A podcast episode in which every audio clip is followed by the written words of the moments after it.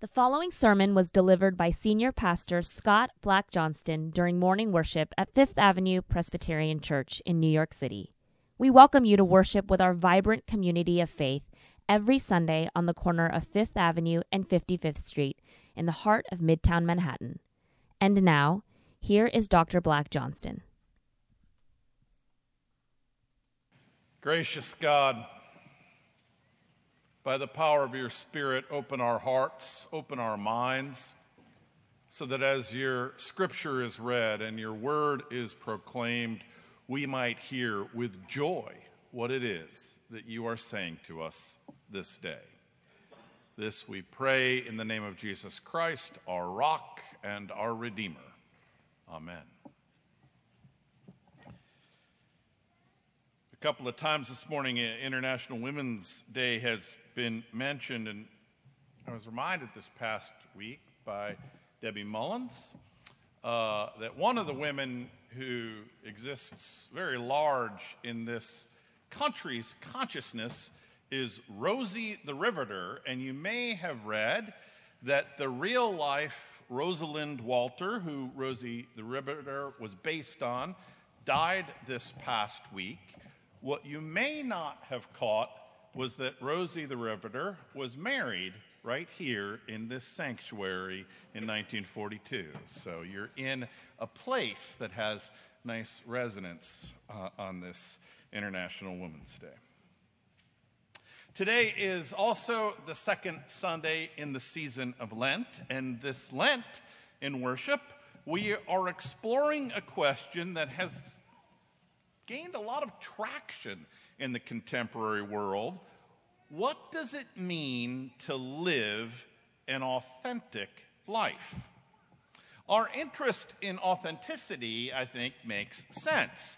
Those of us living in this so-called age of information face a deep irony.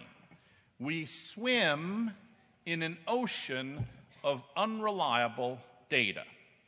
Too many stories out there have been fabricated.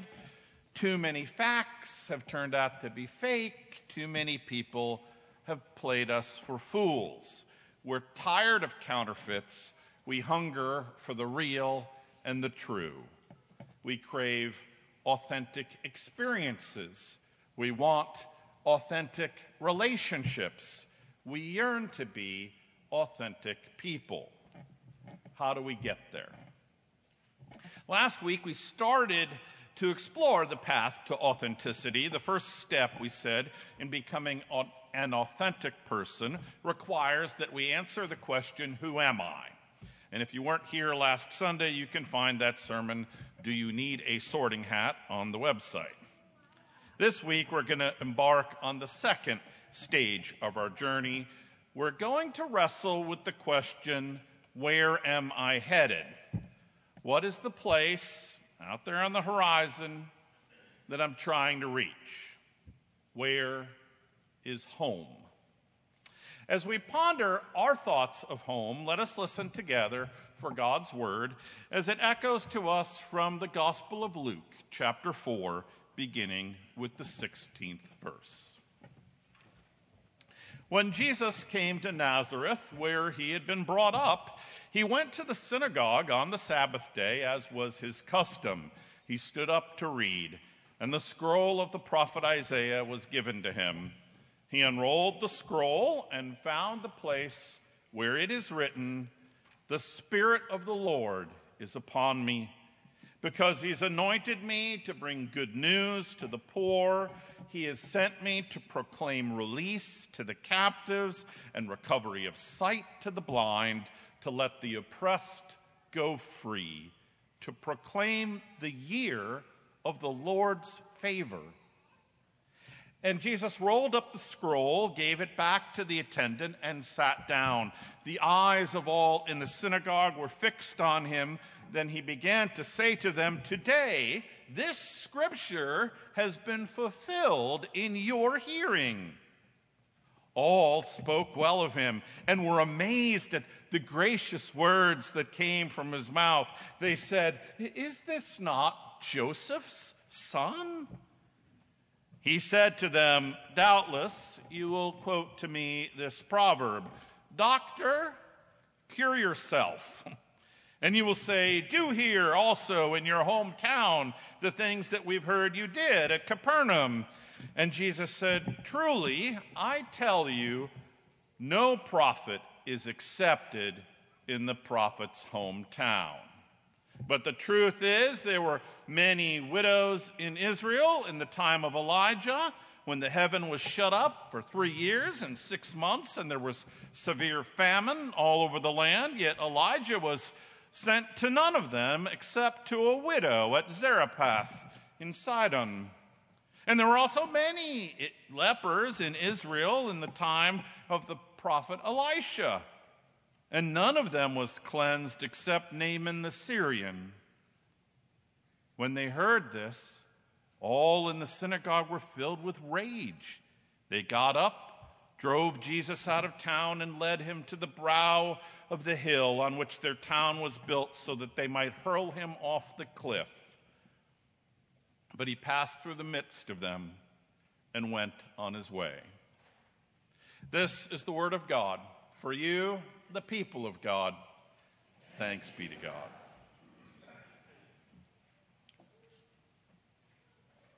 So, where for you is home?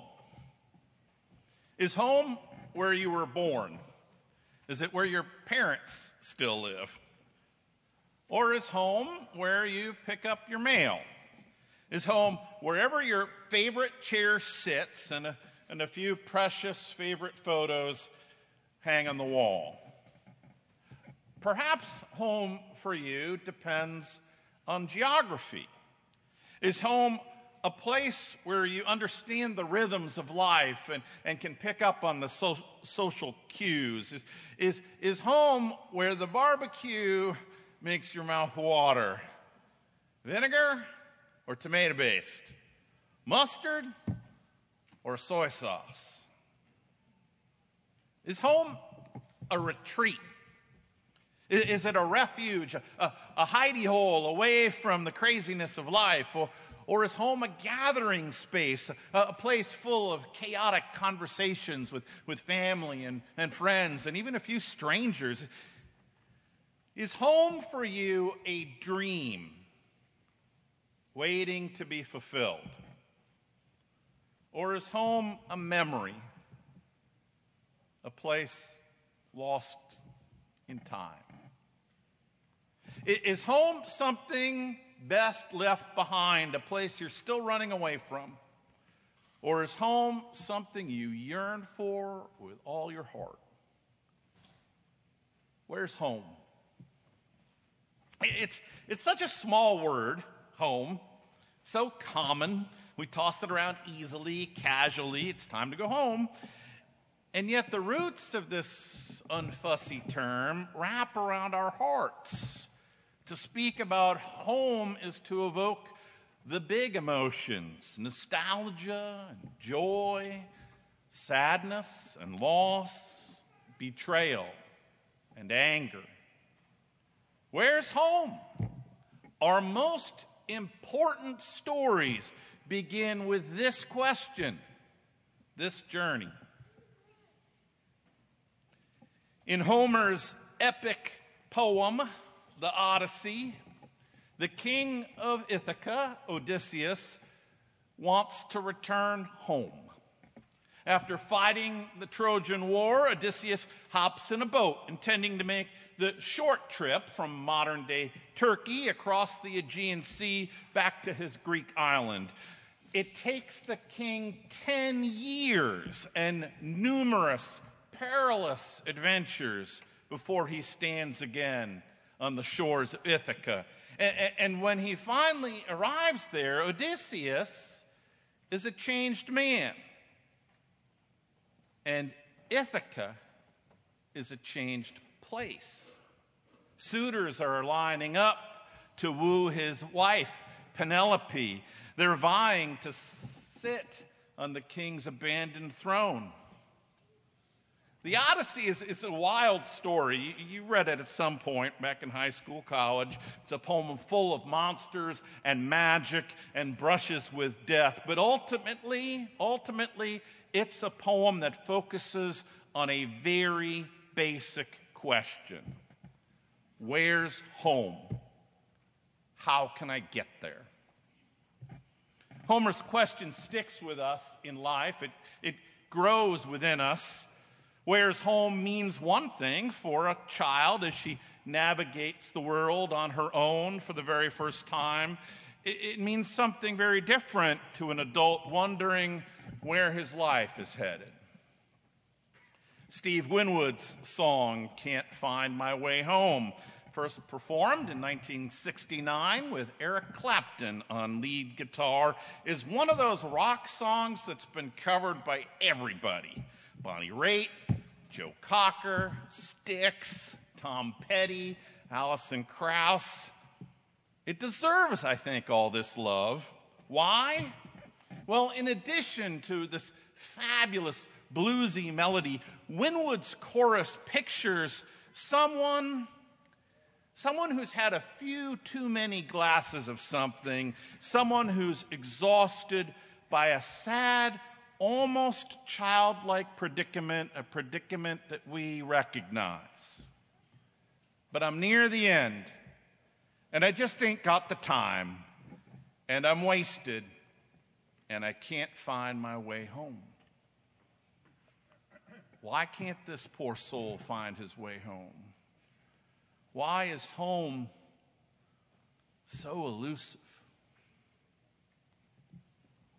Early in the Gospel of Luke, Jesus travels through the countryside of Galilee, going from village to village with his disciples. In today's passage, he arrives in Nazareth, the town where he grew up, sweeping the floor in his father's carpentry shop, hauling water from the village well for his mama, eating the local mustard sauce barbecue. Jesus is home.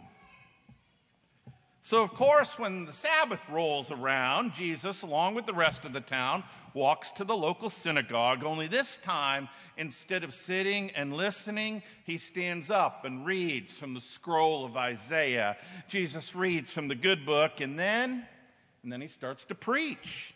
The people of Nazareth elbow each other. They like what they're hearing. Isn't this Joseph's son? Look at him, so cute, all grown up and speaking about the favor of the Lord. Luke tells us that all, all were amazed at the gracious words coming from Christ's mouth. Nothing like a little home cooking. Everything was going great, except... Except for one thing. Jesus kept on preaching. God, Jesus continues, God has favor for people. God cares about people like the widow at Zarephath and Naaman the Syrian. And, and at this, at this, the congregation in Nazareth, those who'd been loving on Jesus just a few moments ago, fly into a rage. Why? It's kind of bizarre, right? Their fury here is actually kindled by a couple of obscure characters from the Bible. What's so provocative about these two? The answer is stunningly simple.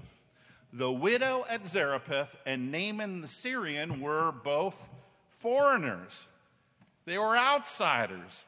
In fact, Naaman was a foreigner and an enemy. He commanded an enemy army, the Syrian army. And Jesus says to the congregation, the good news of Isaiah, the promise of God's healing and wholeness and hope is for you, but it's also for those who are not from this place, those you despise. That's all it took.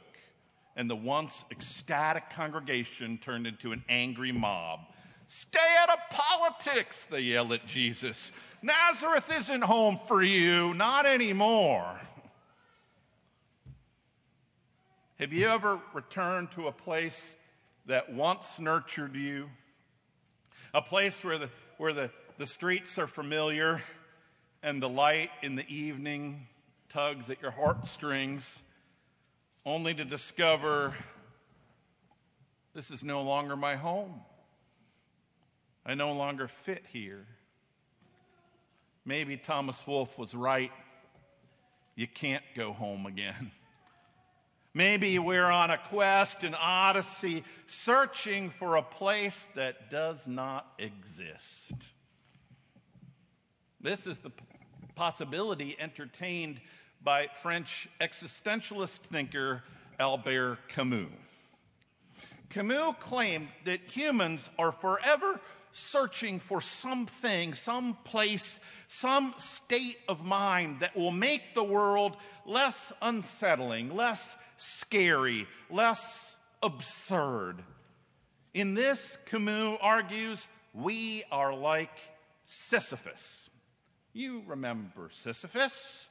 He was also back there in some high school course. Sisyphus was that mythological fellow punished by Zeus for trying to cheat death. Sisyphus was sentenced by the gods to roll a heavy stone up a steep hill, only to have the stone, as he neared the top of the hill, escape his grasp and roll back, all the way back down to the bottom of the hill. Every time, for all eternity, whenever Sisyphus got near his goal, the stone would slip away, the poor fellow would trudge back down the hill and start over again. This, Camus argued, is us. We are Sisyphus. We keep rolling our stone up the hill, hoping that we'll get closer to our goal, only to discover that we never get there. We're never quite happy, never fully satisfied. We never have enough. Our goals elude us. The ends that we seek, the homes that we're trying to create, the life we want to live is theirs. It's at the top of the hill. An unreachable place, no matter how hard we try. The best we can do, Camus concludes, the best we can do is just face the fact that life is absurd. Is he right? Is life an absurd, repetitive, futile quest to make it to the top of the hill? Or, or maybe, maybe... Homer, the poet, is right. After battling a few monsters, you might make it home, but when you get there, you discover a place that isn't quite what you remembered, a place that isn't home at all. Is home attainable? Even Jesus has his doubts. Later in the good book, in the Gospel of Luke, chapter nine, our Lord remarks, "Foxes have holes, and birds of the air have nests, but the Son of Man has nowhere to lay his head." So where's home? I want to recommend a movie for you. If we all get quarantined, you put this on your list. It's a documentary called Signs of Humanity. Write it down, Signs of Humanity. You'll thank me later. It's available on Amazon Prime. The film centers on the work and passion of Dallas-based artist Willie Baronet. For twenty-seven years, Willie Baronet has been buying cardboard signs from homeless people. Baronet says that he bought his first sign because he felt guilty walking past panhandlers. He grew tired of his response, tired of avoiding eye contact and feeling awkward in that moment. And so Baronet decided to engage. One day in Dallas, he pulled up to an intersection, rolled down the window of his car and said, "Excuse me, sir, I'd like to buy your sign." The man responded, "What?" Baronet continued, "Your cardboard sign, it's good looking. I, I'd like to use it for an art project. Would you sell it to me for ten bucks? "Okay," said the man, somewhat amused. Over the last seventeen years, Baronet has purchased over thousand signs. Sometimes Baronet has bargained with the sign holder. What do you want for that sign? Five dollars? I don't know, Baronet would reply. I bet it took some time to create that. How about ten? Okay. Baronet has cobbled together hundreds of these signs in an exhibit that's toured the country. It's been here in New York at N Y U and at other galleries. A snippet of the exhibit adorns the front of your bulletin cover today. Some of the signs that you see here are lighthearted, dreaming of a cheeseburger.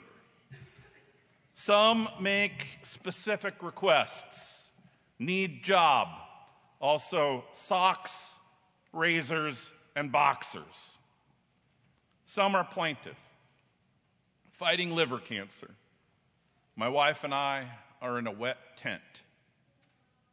Most of these signs were collected on a trip that Baronet took from Seattle, Washington to New York a few years ago. This trip is the subject of the movie I recommended to you. You wrote it down, Signs of Humanity. In this film, we follow Baronet from coast to coast as he buys these signs, piles and piles of them.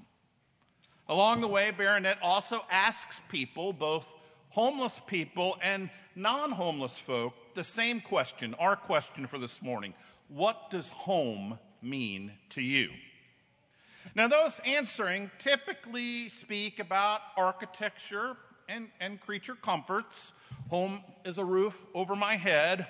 Home is where I lay down to sleep. Home's a place where I can take a shower, a place where I can shave and bathe. It's eye-opening, I think, to be reminded of this basic function, home as a place to get cleaned up.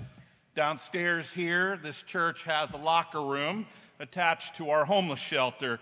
It's an essential part of making this house a home.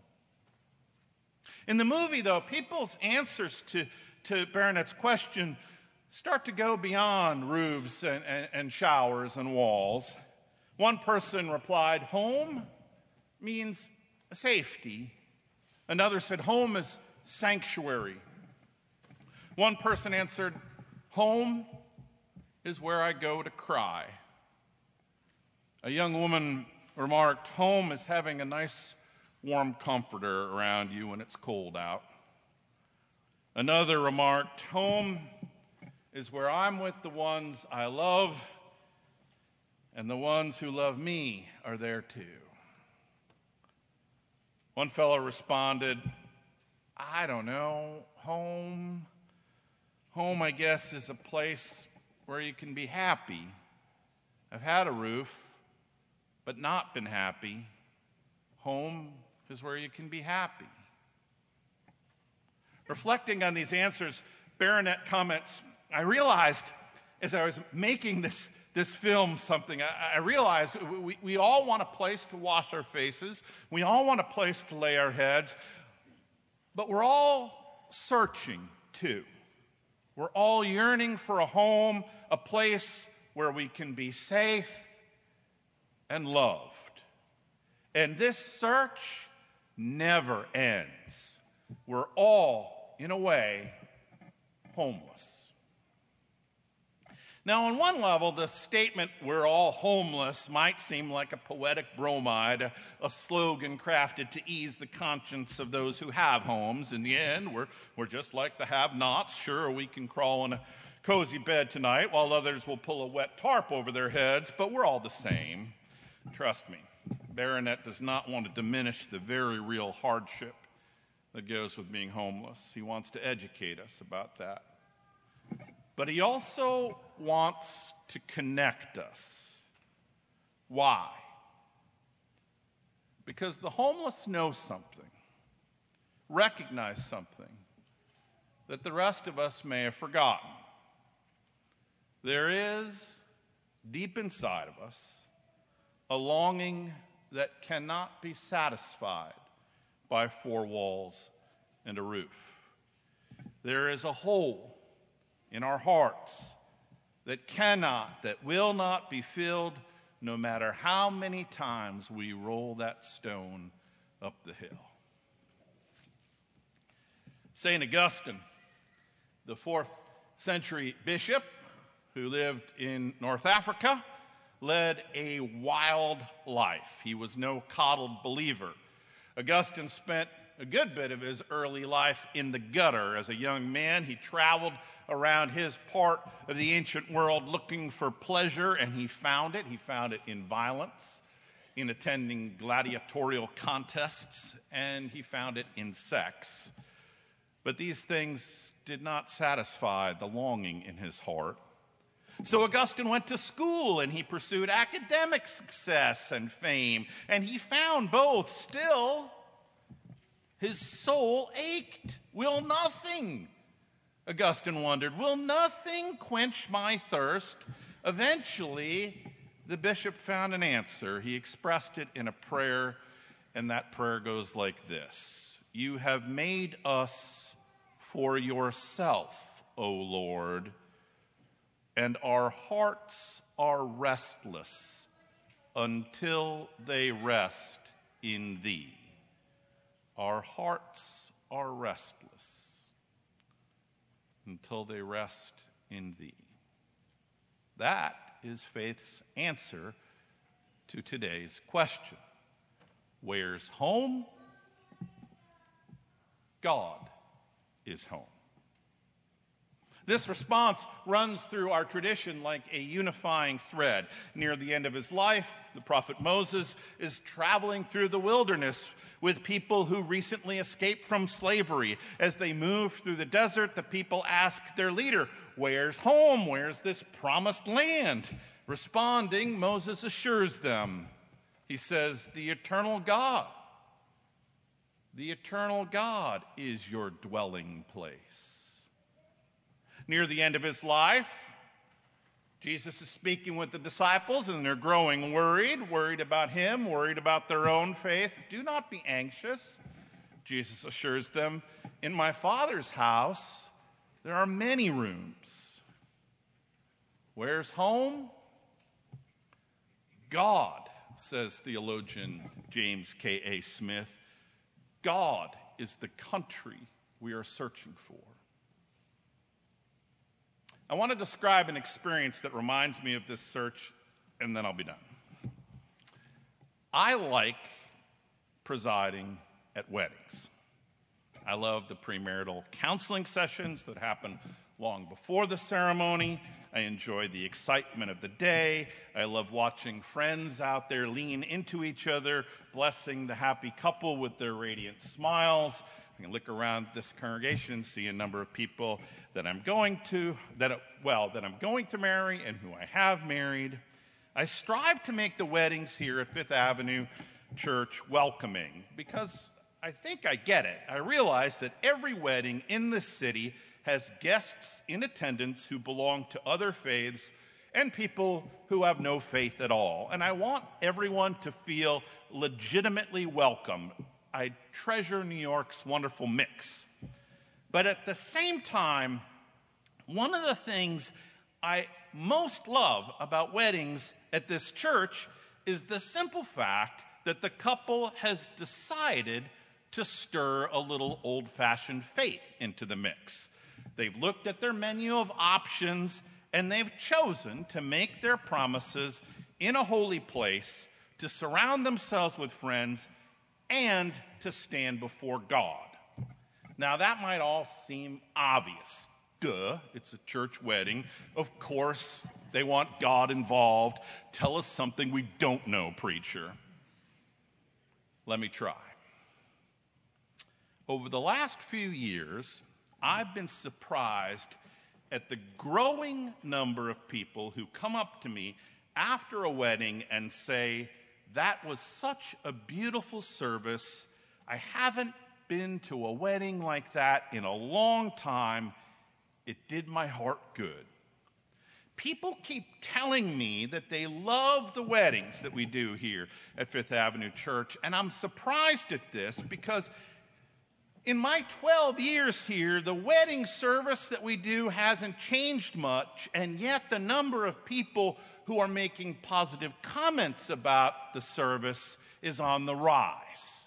Why? Well, if I were to toss people's comments to me into a sort of centrifuge and spin them around for a bit, the essence of their responses, I think, would sound something like this. I've been to a lot of weddings lately, preacher, and I've got to say, more than a few of them have seemed sort of silly. Some have been downright confusing. The last one I went to was led by a friend of the groom who got her certificate online. She told a few jokes. It was okay, I guess, but the whole thing felt sort of fluffy or, or, or sly, maybe. More of a wink at commitment than an embrace of serious promises. I don't know, something felt missing. What?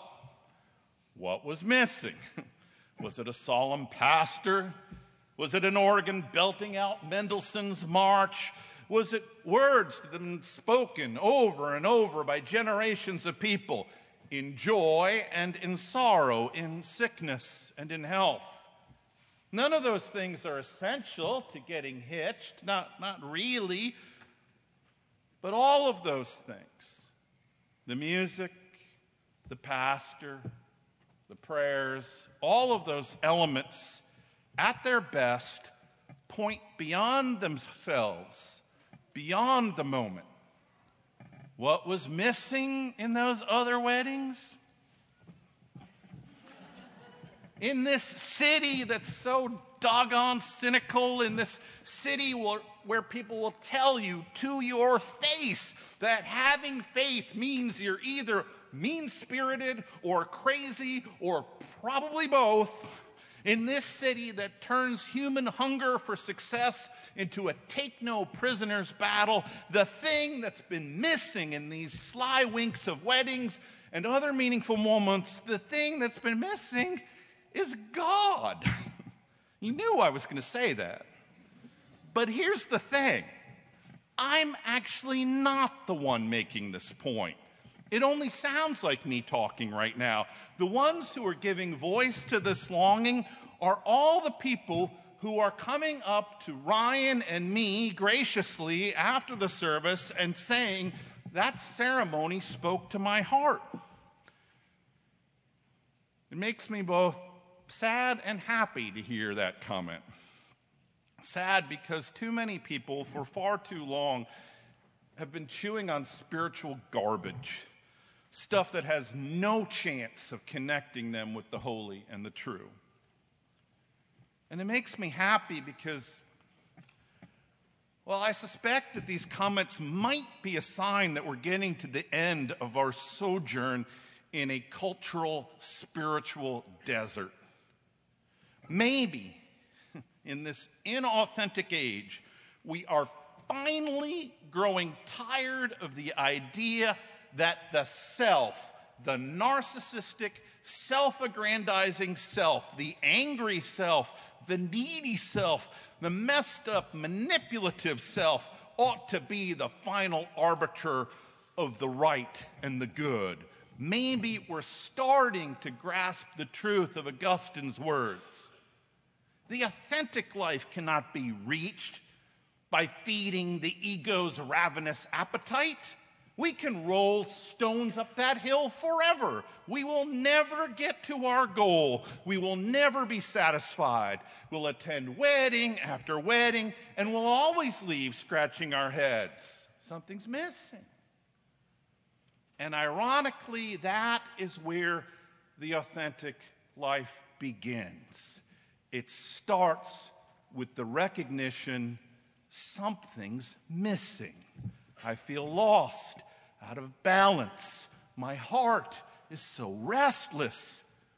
Authenticity starts with the ad- admission that we are all homeless. We are all searching for a place of comfort and love. We're looking for sanctuary, and we're not there yet.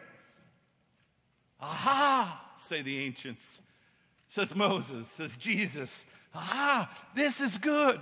This, this ache in your chest, it means something. Listen to it. It isn't a distraction or indigestion. It's a summons. It's, it's a clanging dinner bell inviting you to leave convoluted paths and dead-end goals. It is the ground of all being calling you home. Hear now this benediction. O may your home be my abode, and all my work be praise. There would I find a settled rest, while others go and come, no more a stranger or a guest, but like a child at home. Go from this place trusting in the love of God, in the grace of our Lord Jesus Christ, and clinging to one another in the power and solidarity of the Holy Spirit. Amen. We hope this sermon has been meaningful to you and provided a message of hope, encouragement, and good news. If you are in New York City, we invite you to visit our historic church and join us for worship. You will find our address, worship calendar, and other information on our website, f a p c dot org. If you would like to help support this audio ministry, please text the dollar amount of your gift, followed by the word sermons, to six four six, six four six. four nine one, eight three three one. Again, that is the amount of your gift, followed by the word sermons, to six four six, four nine one, eight three three one. Thank you, and God bless.